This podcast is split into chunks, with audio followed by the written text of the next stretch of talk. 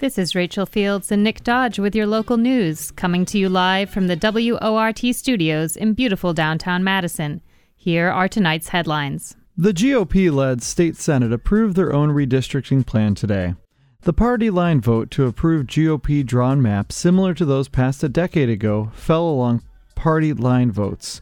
The legislature's other chamber, the State Assembly, is slated to vote on the maps later this week, reports the Associated Press. Governor Evers, a Democrat, has already promised to veto the maps, sending redistricting to be settled through the courts. In related news, a stunt involving pizza advocated for fair maps at the state capitol today. Jerry's partisan group held a press conference at the state capitol today, handing out pizzas topped with garbage to partisan leaders, a metaphor for the partisan redistricting process. The group has a similar stunt planned for Appleton tomorrow. Today began the second week in the trial of Kyle Rittenhouse, the teenager accused of killing two people and injuring a third in Kenosha during last summer's protests against police brutality.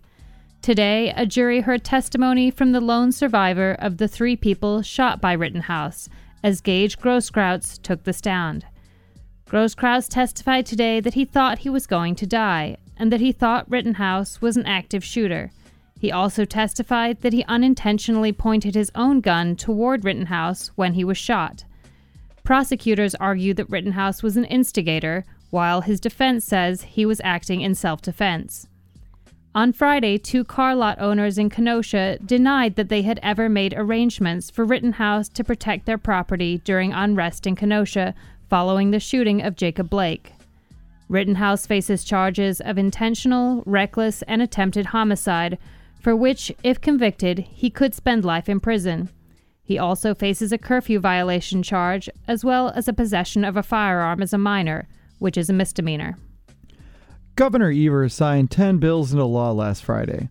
The bills, now laws, regulate everything from how to handle mail containing sensitive information to recruitment standards for in regulation of jail and detention officers. Several bills focus on education in the state. One bill requires the State Department of Instruction to create a web portal in the next few years that will display financial data from all school districts and independent charter schools. Evers also vetoed a bill that would have mandated screening assessments for children in kindergarten through second grade and mandated individualized reading plans for students identified as at risk. In his veto message, Evers wrote that he objected to fundamentally overhauling the state's approach to literacy instruction and intervention without more evidence that it was effective and that it would not strain school resources. And in more legislative news, a Dane County judge has ordered Assembly Speaker Robin Vos to release records related to an election probe into the 2020 presidential election. In a ruling on Friday, the Dane County judge said Vos had 10 days to release records related to the election probe. Speaker Vos had argued that he was the wrong person to release the records, saying that they are held by a special office in charge of the probe, headed up by former state Supreme Court Justice Michael Gableman. But Vos may appeal the decision to a higher court. The lawsuits to release the records are brought by the national liberal group, American Oversight. And now, on to today's top stories. UW Madison hosted a flag raising ceremony for the Ho Chunk Nation on Friday. The event was aimed at spreading awareness of the ancestral land of the Ho Chunk Nation that is now occupied by UW Madison, as well as awareness of the other First Nations in Wisconsin. WORT reporter Ben Kern has more on this story. Onlookers could see the green and blue patterns of the Ho Chunk flag waving on top of Bascom Hall last Friday. This was part of a flag raising ceremony designed to move from ignorance to awareness regarding Wisconsin's indigenous history. Flying concurrently with the state flag and U.S. flag for the rest of the day, it was the first time in UW Madison's history that the flag of another nation was flown on the campus hill. The effort is led by Aaron Birdbear, Tribal Relations Director at UW Madison, a recent role implemented in 2019. He stresses the importance of acknowledging Ho Chunk history within the campus grounds. This place is so significant as a cultural center for so many thousands of years, and we're just really special uh, to learn and grow from the transformative power of the abundance and energy of this space. The Ho-Chunk lived in this area for about 12,000 years. A treaty signed in 1832, nearly 200 years ago, forced the tribe to give up territory that became the UW-Madison campus. The Ho-Chunk Nation ceded more land in 1837, faced with the government's threat to withhold payments. In 2019, UW-Madison dedicated a plaque on Bascom Hill to recognize the campus as the ancestral home of the Ho-Chunk Nation. Titled Our Shared Future, the plaque acknowledges that the university occupies ancestral land, a place the Ho-Chunk Nation has called Teejop since time immemorial. Speaking at the flag raising ceremony, Chancellor Rebecca Blank emphasized that this work is long overdue. For many years, UW Madison was not mindful of its history, and we paid little attention to our relationship with the descendants of those who were here long before us but we are working to change that. A little over two years ago, we gathered over there on Bascom Hill to dedicate a heritage marker that recognizes this land as the ancestral home of the Ho-Chunk people, recognizes forcible attempts to remove them, and honors their history of resilience and of resistance. Members and dignitaries of the Ho-Chunk Nation participated in the ceremony, including traditional chief Clayton Winneshiek, Vice President Karena Thundercloud, the Wisconsin Dells Singers, and members of Sanford White Eagle Legion Post 556 Color Guard. Vice President Karena Thundercloud urged that understanding history is a joint effort. This occasion you are witnessing today is not only an acknowledgement of all that is history, but a testimony that our community is intertwined. This flag will enhance the conversation, as Chancellor Blank has said while dedicating the Heritage Marker in 2019. That moves us from ignorance to awareness and is the greater indication of that international effort to teach our shared history. More information and resources about our shared future is available online at oursharedfuture.wisc.edu. Reporting for WORT News, I'm Ben Kern. Changing fall leaves and crisp weather aren't the only things that come with fall. For the City of Madison, another important milestone this week hashing out the city's final budget. Among the tweaks that go along with the process, there's a potential roadblock to bus rapid transit. News director Chali Pittman has the story. Madison Alders have more than two dozen proposed changes to the mayor's capital and operating budget proposals. Budget proposals that are slated to be finalized this week. Those proposed amendments by Alders, released on Friday, include a slate of requests Additional requests for funding to the city's mental health first responders program, the backbone for a 311 system, loans to facilitate small backyard dwellings, and even funding for a mobile neighborhood center for the north side. And one amendment to the city's proposed capital budget could add a hiccup to the future of bus rapid transit in Madison. Five Madison alders are proposing an amendment to halt funds for Bus Rapid Transit, or BRT, until the city's council can sign off on all routes and modifications for a related project to modify the city's bus routes. That project is called Metro Redesign. The proposed amendment requires council approve all bus routes before funds for BRT are released.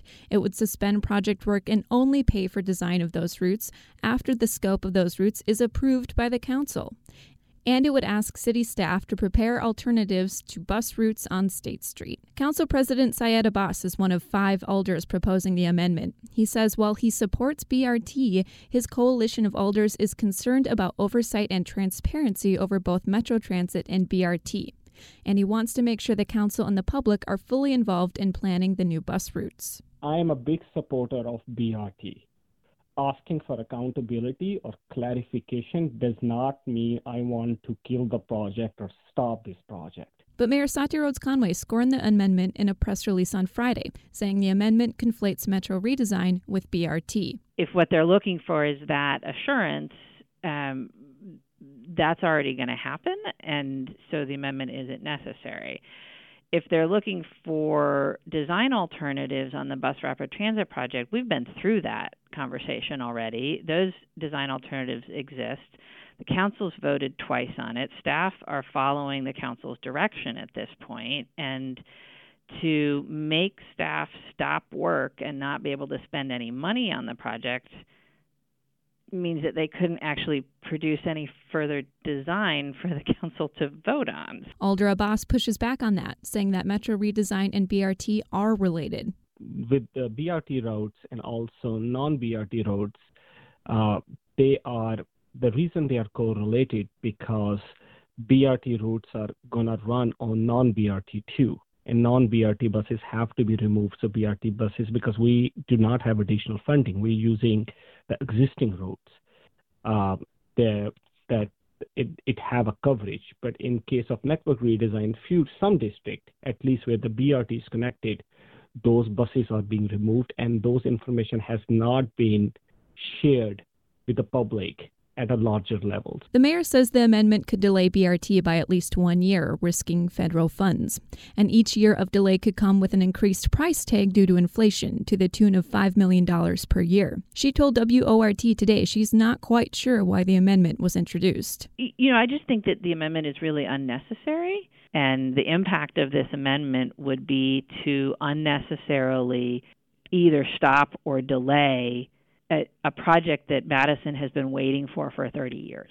During the open budget process, the amendment only needs 11 alder votes to pass. Currently, five alders, that's Carter, Harrington McKinney, Myadze, Verveer, and Council President Abbas, are sponsoring the amendment.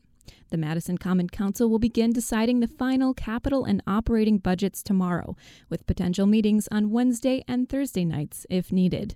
Reporting for WORT News, I'm Chali Pittman.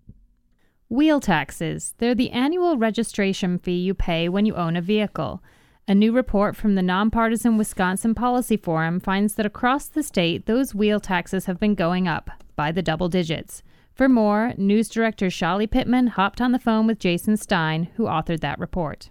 If you live in the city of Madison and you own a car, you paid $85 to the state, $40 to the city, and $28 to Dane County. That's an annual total of $153 in annual wheel taxes. Other communities have similar annual taxes, which help fund transportation budgets for each unit of government. Now, the Wisconsin Policy Forum has a new report that finds that wheel taxes rose by just over 12% last year the seventh year in a row with a double digit increase. Jason Stein has that and many more findings for those who like to track government finance in a report called Locals Give Wheel Taxes the Gas. Jason, thanks for hopping on. Thank you. Glad to be here. So, 10 years ago, local wheel tax revenue was about 7.5 million. Only 4 communities had a local wheel tax, and now in 2021, we find ourselves collecting 62.8 million dollars in almost four dozen communities collecting wheel taxes. You have a handy dandy graph showing this increase in local wheel tax revenue. And if you look at the graph, which you can find at wispolicyforum.org, it stays pretty flat until maybe mm, 2016. And then you just mm-hmm. kind of see it spike. It's a double digit increase each year. So, what's going on here? You know, I think the main thing is that in Wisconsin, starting from 2012, we had really tight limits on local property tax increases. And so you need to have new construction in a community to be able to increase the local property tax levy. And in many communities around the state, there really is not a lot of development happening. And when you look at the other options for revenue, like state aid is, is the other big one, that is also not not increasing to any great degree. And so as local governments have just growth in their costs due to inflation, they're looking around for well what revenues could we have under our authority that we might increase to help us along with spending cuts with this problem and you know the local vehicle fees are one of the few things that they can raise at their discretion. So you're seeing more and more communities turn to that, including you know Dane County and the city of Madison just in recent years. Yeah, so let's talk about the city of Madison, which bumped its wheel tax up last year to $40. I believe that's the highest local wheel tax in the state. Am I right about that? That's correct. So that wheel tax was pushed by our mayor, Satya Rhodes Conway, uh, to go directly to fund the bus system, to help fund the future of bus rapid transit, and also free up money elsewhere in the budget that was less restricted because it could go to the bus rapid transit and the bus system. Other programs and services could be um, could be better funded. That was Mayor Satya Rhodes Conway's argument. She said that it wasn't something that she wanted to do, but her hands were tied because of these limits on increasing property taxes. Do you see similar arguments from other communities that have uh, raised or, or implemented wheel taxes? Yes, I, I think that's right. I mean, a dollar of these vehicle fees can offset a dollar of property taxes, and then you could spill that that dollar of property taxes on uh, police or firefighters or parks or libraries, um, and it just varies. You know what's being used for. A lot of communities don't have the kind of transit operation that that Madison does. So in other communities, you know, it may be, you know, it's going to be typically used for for streets. You know, if they, but you know, the the principle is the same. Okay. So let's talk about what that money that is raised through a wheel tax goes to. What does it fund? Because we're talking about the municipal government if if it exists if there's a wheel tax there. We're talking about a possible county wheel tax and a state wheel tax. Right. So, you know, it's got to be used under state law for transportation purposes. And so, you know, the city of Madison has extended that to transit. You know, again, some other communities have transit, you know, a lot of communities do not. The city of Milwaukee has street costs in terms of for its transportation, unlike the city of Madison doesn't have a transit. Uh, that's done by Milwaukee County. And so, you know, Milwaukee County would have that option of potentially of putting money into transit, whereas the City of Milwaukee would be be looking at things like like streets. And again, this would be like in a family budget if I gave you a certain amount of money for your automobile payment or for gas or, or another transportation cost and you could only use it for that, that would still help your budget to buy groceries and other things, right? Because you'd have you'd be spending less money of what you were making previously on your car. You'd have more available for whatever else was in your budget. So that's that's how it works. So one kind of unusual thing about the wheel tax is that in Wisconsin it's a flat fee, and 24 other states also have a flat fee. And one could argue that that disproportionately impacts lower income individuals. You actually say the opposite. Maybe it doesn't because maybe lower income individuals don't have cars, but nonetheless, right, it's not a progressive mm-hmm. tax. Are there alternatives that are f- focused on more progressive taxation, or are there different things that we could generate the same revenue from in a different way? Sure. So in other states, there are more, I guess, progressive approaches to this. So if you look at our neighboring states, uh, Iowa, Minnesota, Michigan, all base their uh, wheel taxes on a vehicle's value and age and in Iowa also its weight. And so that means that you know someone with a new car, more expensive car is going to pay more than someone who has a very you know old and inexpensive vehicle. And that helps lessen the impact of it on say you know a low wage worker who maybe lives in the city works in the suburbs and where there's no bus service and, and needs a car to, to get to employment. Would there be barriers in Wisconsin to implementing that more progressive taxation based on the car and its weight or its starting value or its age? Would the state legislature need to do anything about that? Right. So there would be no barriers for the state legislature to do that. Um, it would just be a matter of coming up with a proposal to do that, and there would be a number of other states that we could look to for guidance in how to how to set up a regime like that. There is there is a large obstacle to a local government doing it, and that is it's it's not allowed under state law right now. So, you know, if you're this if you're the the legislature, they could certainly put in place a system like that if just given a little bit of time. Um, the city of Madison, Dane County, they're not at liberty to use that approach. They have to institute a flat fee for all vehicles. That's the only option available. So there is a little bit of progressive progressivity in the wheel tax in that, you know, if you don't own a car, um, or if you own, you know, several cars because you're wealthy, you're going to pay less or more. But you know, it's it's limited because again, you know, most people, most most households have a car or two, and they're going to end up paying the same for that, whether it's a, a very nice car or the opposite. So, one, we're almost out of time, but one interesting detail in your report, and it's mentioned in a paragraph or two, but you, you touch on the idea of a transportation utility that would treat uh, local roads, when we're talking about funding roads, as a utility, and it would charge property owners a fee. This kind of harkens back to the levy limit discussion, right? Outagamie right. County tried to do this, and apparently, I didn't know this, it's being held up in court by a lawsuit from the Wisconsin Institute for Law and Liberty, who argue that it's a circumvention of the levy limit, essentially, right? Right. It's the town of Buchanan in Outagamie County. This this idea of a transportation utility, I think it's unfamiliar to to most of us in Wisconsin, but it has been used in a number of states uh, like Oregon, Washington, Idaho, Utah, Colorado, and, and some others. And it, it essentially involves assessing or estimating the amount of traffic that a particular uh, property generates, whether it's a grocery store or a, a, someone's home, and then attaching, you know, or imposing a variable fee based on that level of traffic on the property. It's unclear whether that is allowed under Wisconsin law. I mean, obviously, the the Wisconsin League of Municipalities maintains that it is, and you know, we'll see again.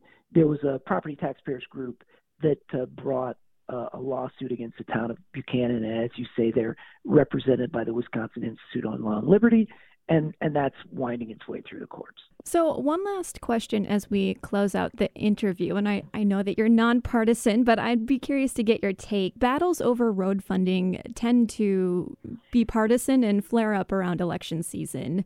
It was a partisan issue in 2018 in the gubernatorial race between Scott Walker and Tony Evers.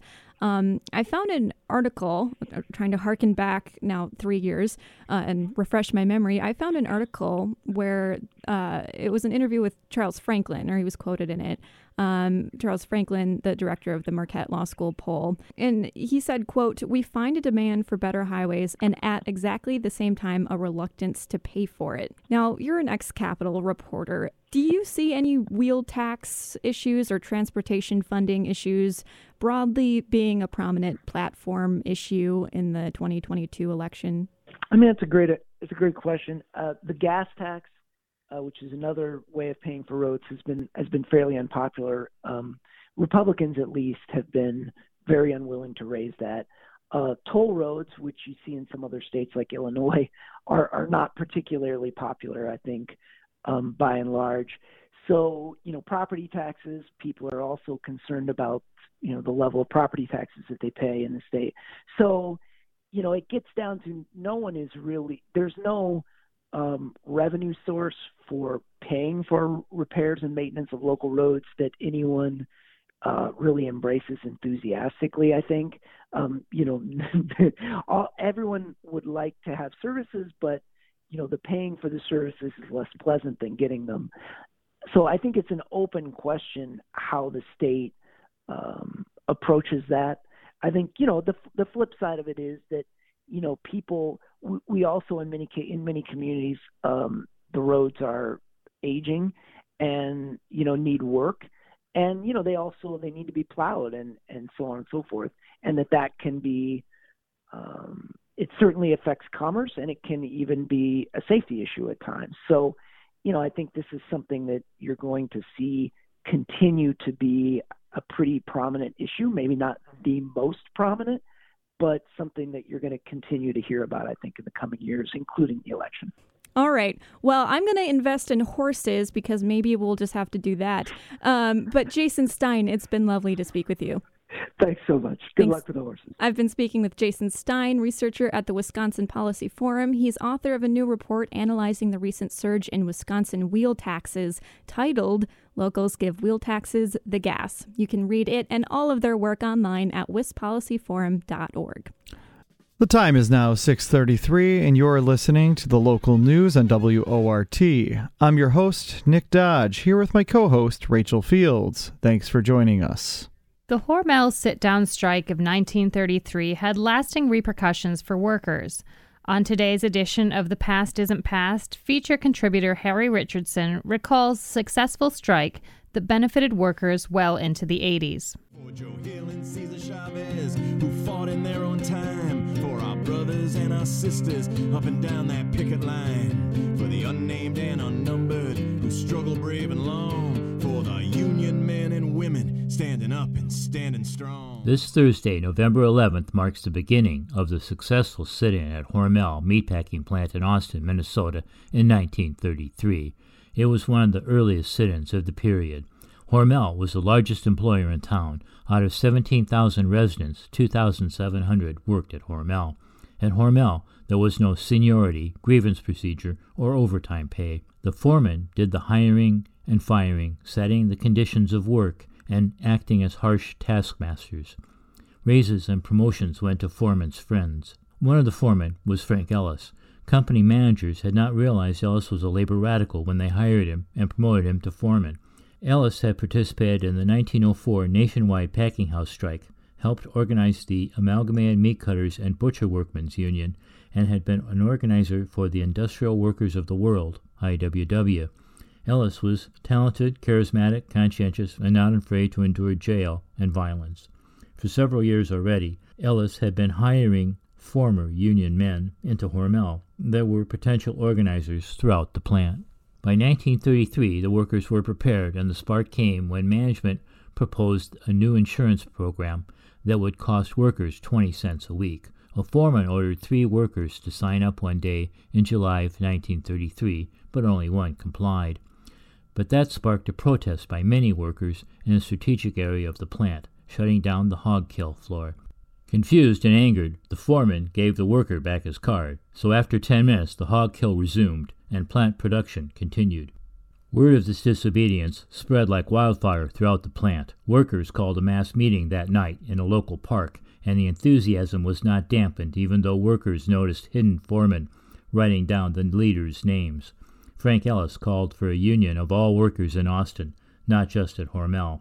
That night, 600 workers signed up for the union paying $1 initiation fee. The next day, company president Jay Hormel called the union leaders, including Ellis, into his office and said he was pleased that they had formed a union. Unconvinced, union leaders continued organizing the town.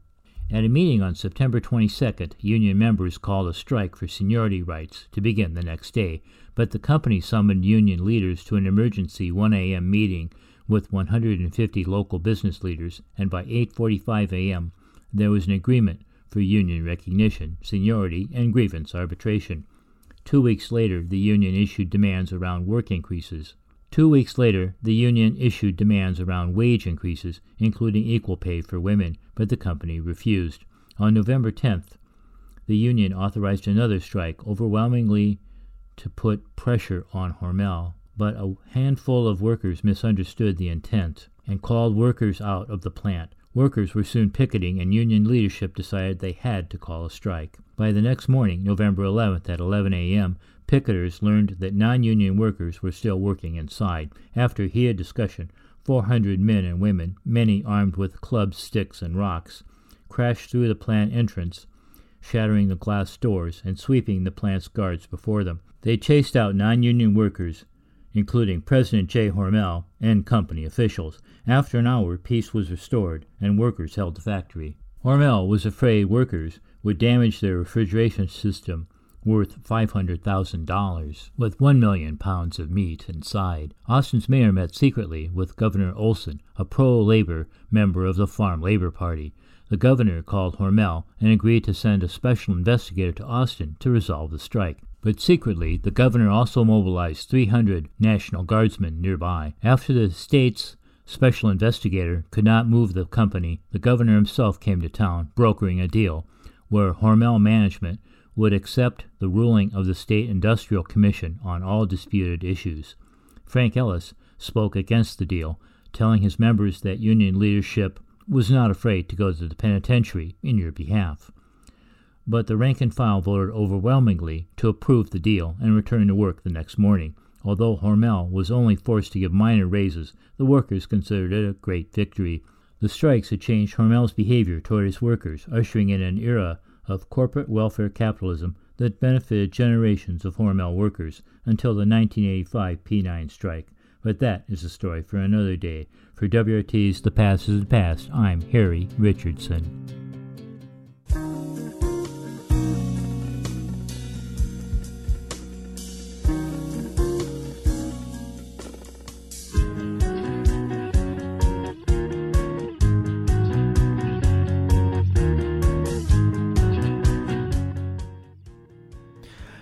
It's now 6:39 p.m. and you're listening to the live local news on WORT.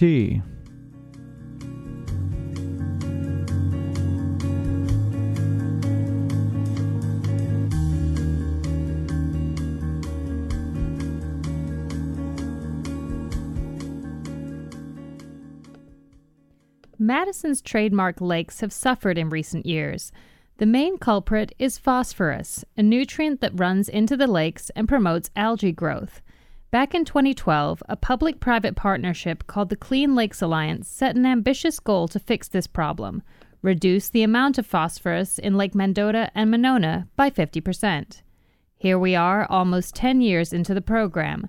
And this morning, 8 o'clock Buzz host Brian Standing took a look into the program with Paul Dearlove, Deputy Director of the Clean Lakes Alliance.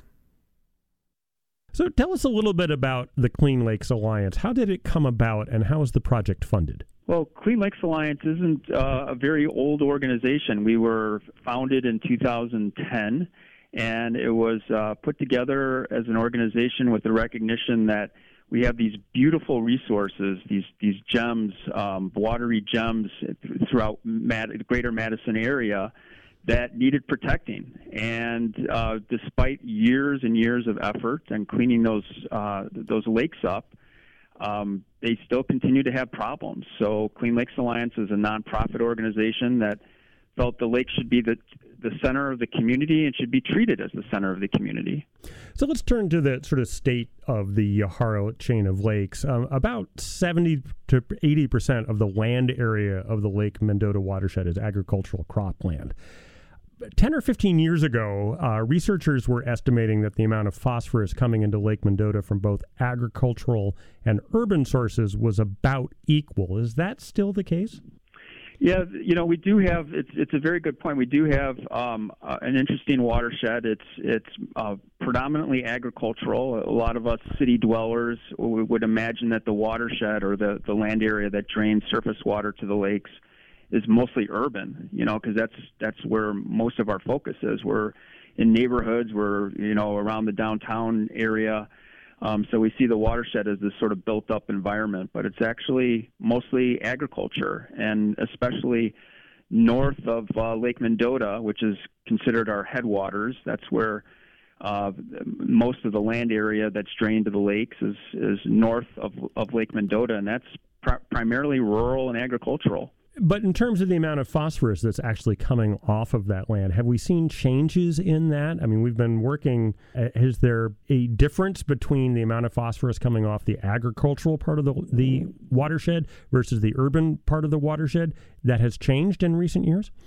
Yeah, there there, there has been actually, um, and it's a good point, and I'm I'm glad you're you're bringing up the topic of phosphorus. Um, uh, some have already heard this already, but it only takes about one pound of phosphorus to generate 500 plus pounds of wet algae growth.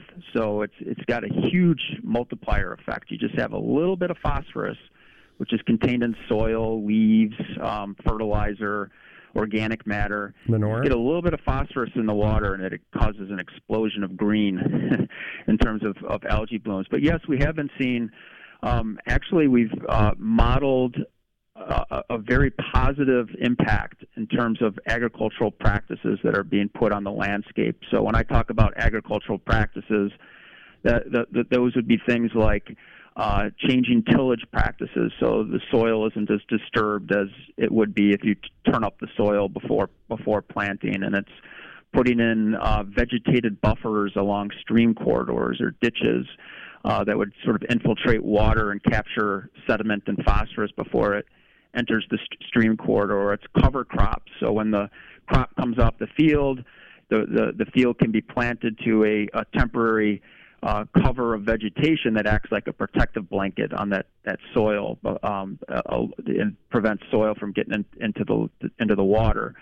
Um, but these practices, they're, they have been uh, uh, they're becoming more popular and more widely adopted.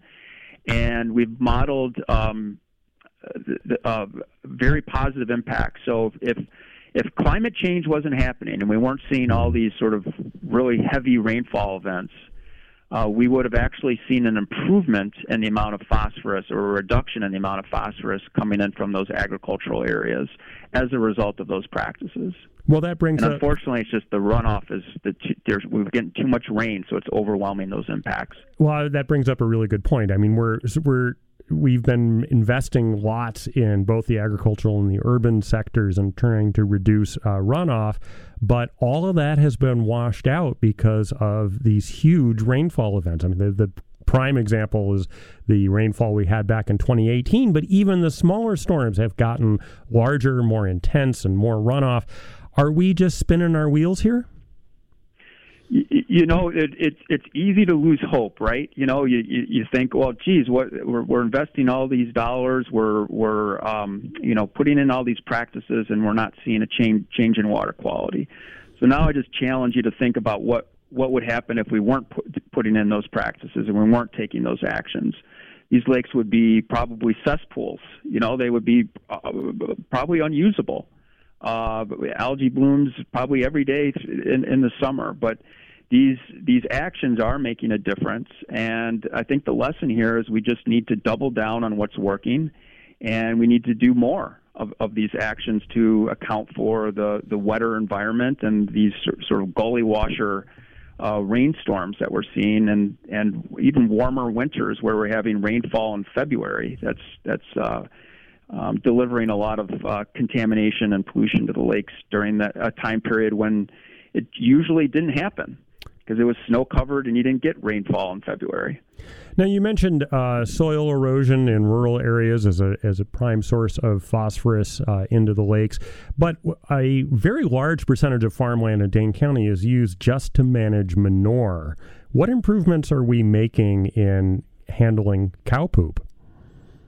Yeah, well, um, manure is, you know, when used properly, it's a it's a great resource, right? Um, unfortunately, when too much is generated and you, and you don't have a place to put it or, or a place to treat it, uh, then it becomes a pollutant. So we're, what we're trying to do through this compact effort um, is is we're trying to this new planning effort is we're trying to uh, trying to find ways where we can really utilize that manure as a resource. Um, it, w- one way that's been done in the past, and we'd like to see this continue, is we have two anaerobic manure digesters in our watershed where uh, farmers that have um, livestock operations in the vicinity of those those digesters send their manure to, to, to that facility and it gets processed and treated in a way where the manure is easier to handle. You can bring it to fields that are more phosphorus deficient,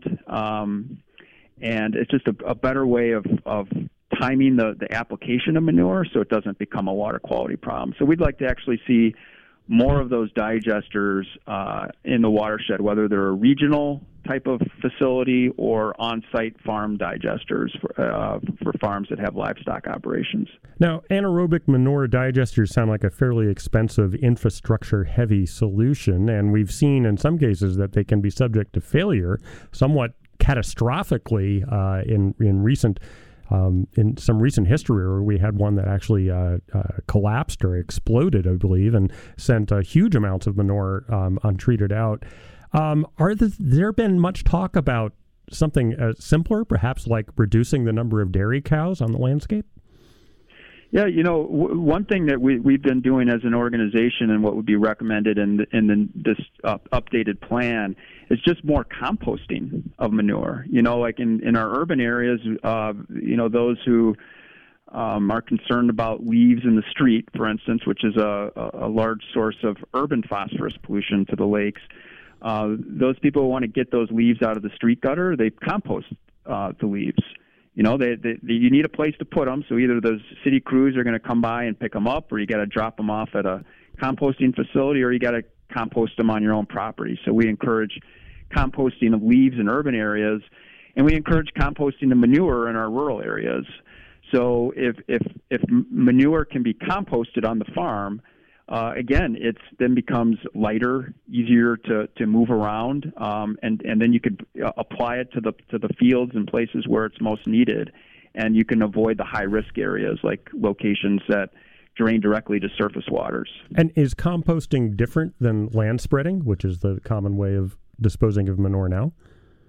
Yeah, land, land spreading is is uh, usually it's the raw manure, so it's it's a lot of liquid. Um, it saturates the soil. Um, it, it's it's uh, very high high in phosphorus. It's uh, you know it's it's in its raw form. Um, composting really gets out the, the, the, liquid component of, of the material. Um, it it uh, heat the piles heat up, um, and, and, when composting happens, it heats up and it kills off pathogens and reduces smells and and so forth. So, kind of it just makes it an easier uh, uh, resource to handle. But what about source reduction? I mean, we've got a lot of cows out on the landscape. Do we are we exceeding the carrying capacity of the land? Should we be talking about reducing the dairy herd? Yeah, that's a it's a great question, and and source control is going to be our number one focus. You know, we're trying to look at how do we reduce the material that's on the landscape to begin with, right? So it's not there uh, to get into the water. Uh, then, sort of the next step is okay. Once it's once it's on the landscape, whether it's manure or leaves or whatever it is, how do we contain it so it doesn't, you know, runoff doesn't carry it in, in, into the lakes? And then the sort of the last thing we look at is just how do we control the phosphorus once it's in the water, and that's usually the most the most expensive route to take is is uh, is that um, with the in these rural areas and in, in the farm community uh, we're really promoting the completion of nutrient management plans. So, uh, statutorily, Wisconsin requires that every farm uh, have a uh, nutrient management plan, which is essentially an accounting system of of what you're putting on the land to, to grow your crops. It's a it's it's sort of understanding uh, what's put on on the on the soil, uh, how much the crops are taking out of the soil. Um, and what you want to do is you want to have a balanced account, right? Or you want to have a reduction in phosphorus uh, as, as, a result of that, those operational changes that come out of understanding uh, uh, the nutrient management process and, and, and plan. So we're, the, the, and that is a requirement, but it's also a requirement that that comes with the, the requirement that that uh, uh, you have to offer the government has to offer a 70% cost share uh, to to fund those those nutrient management plans. So there's a cost associated with it too. Um, but we we are are really advocating that every farm in the watershed has and follows a nutrient management plan, and that's a great way to get at source control. All right, we've been speaking with Paul Dearlove of the Clean Lake Alliance. Thank you so much for joining us on the Eight O'clock Buzz. On today's movie review, feature contributor Harry Richardson reviews two new movies. One is an ultra violent Western with a largely African American cast, the other, a very Wes Anderson quirky movie. Man, old devil, this gonna be Buck's last day amongst the living. What exactly he do to you? Call it a professional robbery. I know who you are. That love outlaw hunts down those who trespass against him with no mercy.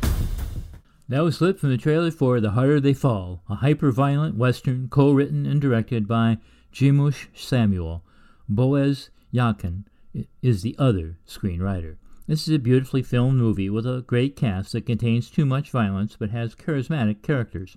This is a revenge western with a twist, a mostly African American cast, and several more African Americans behind the camera.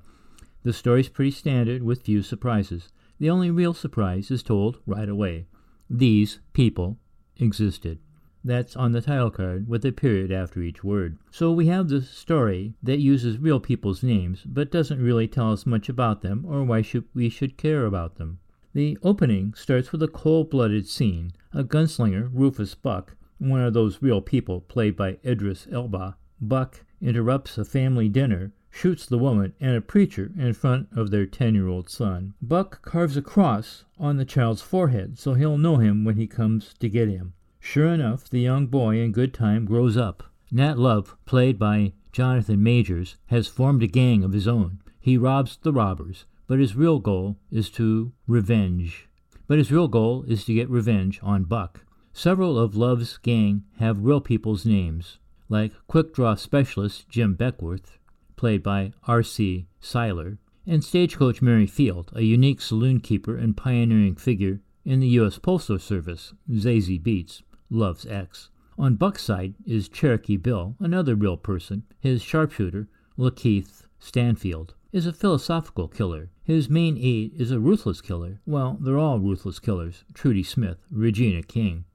In a supporting role, there's Delroy Lindo as a gruff, compromised U.S. Marshal, and Danielle Deadwyler as Mary's unlikely, small sized bouncer. She steals a lot of scenes, including one where she robs a bank in a very white town. All in all, though, not a very satisfying story, but it does serve to remind people that westerns have been too white. Historians verify that perhaps a third of the cowboys were black, including possibly the Lone Ranger, but that would be another and more interesting story. Sadly, this is a waste of fine talents and a big budget. I can't really recommend this movie, it just started showing on Netflix. Now for something of a decidedly quirky note.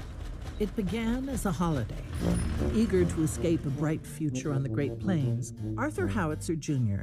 transformed the series of travelogue columns into the French Dispatch, a factual weekly report on the subjects of world politics, the arts, high and low, and diverse stories of human interest. You don't think it's almost too seedy this time? No, I don't. For decent people. It's supposed to be charming. That was a clip from the trailer for the French Dispatch, written and directed by Wes Anderson. He's also one of the producers. The movie is about a group of quirky writers who work for the fictional French Dispatch in the fictional French town of Ennui-sur-Blaise. It was really filmed in Angoulême. The film seems to be vaguely set in the early 60s. The Dispatch itself is based on The New Yorker with a twist. There are mostly twists here. It started out as a Sunday supplement to the Liberty, Kansas Evening Sun, bringing the world back to Kansas. The editor in chief is Bill Murray's Arthur Howitzer, Jr. Murray is at his deadpan best. His mottos are no crying and just try to make it sound like he wrote it that way on purpose. Howitzer pampers his writers, and the bulk of the movie is four writers narrating their stories with editor's notes. The Cycling Reporter by Herbsaint Sazerac Owen Wilson features stories Concrete Masterpiece by J.K.L. Berenson, Tilda Swinton, Revision to a Manifesto by Lucinda Krementz, Frances McDormand, and The Private Dining Room of the Police Commissioner, Jeffrey Wright, plus Decline and Deaths as an endnote. The film has been described as a love letter to France and to print journalism, but it's also highly stylized, slow paced, melancholy, absurd film. In other words, it's very Wes Anderson. If you've enjoyed his other films, you'll probably like this one. This isn't my favorite Wes Anderson film, though. That would probably be The Grand Budapest Hotel. Maybe you should check out a couple of his other films first. This one just started playing in theaters, but doesn't really need to be seen on a big screen. For WORT's Monday Movie Review, I'm Harry Richardson. And that does it for our show. Thanks for listening to WORT's live local news at 6. Your reporter tonight was Ben Kern. Special thanks to feature contributor Harry Richardson, as well as 8 o'clock buzz host Brian Standing. Victor Calzoni engineered the show, and news director Chali Pittman reported and produced today's show. I'm your host, Rachel Fields. And I'm your host, Nick Dodge. Stay up to date with the WORT Local News Podcast. Subscribe on iTunes Podcasts, Spotify, and wherever else you get your podcasts. Up next is the most free form show on your radio dial, The Access Hour. Good night.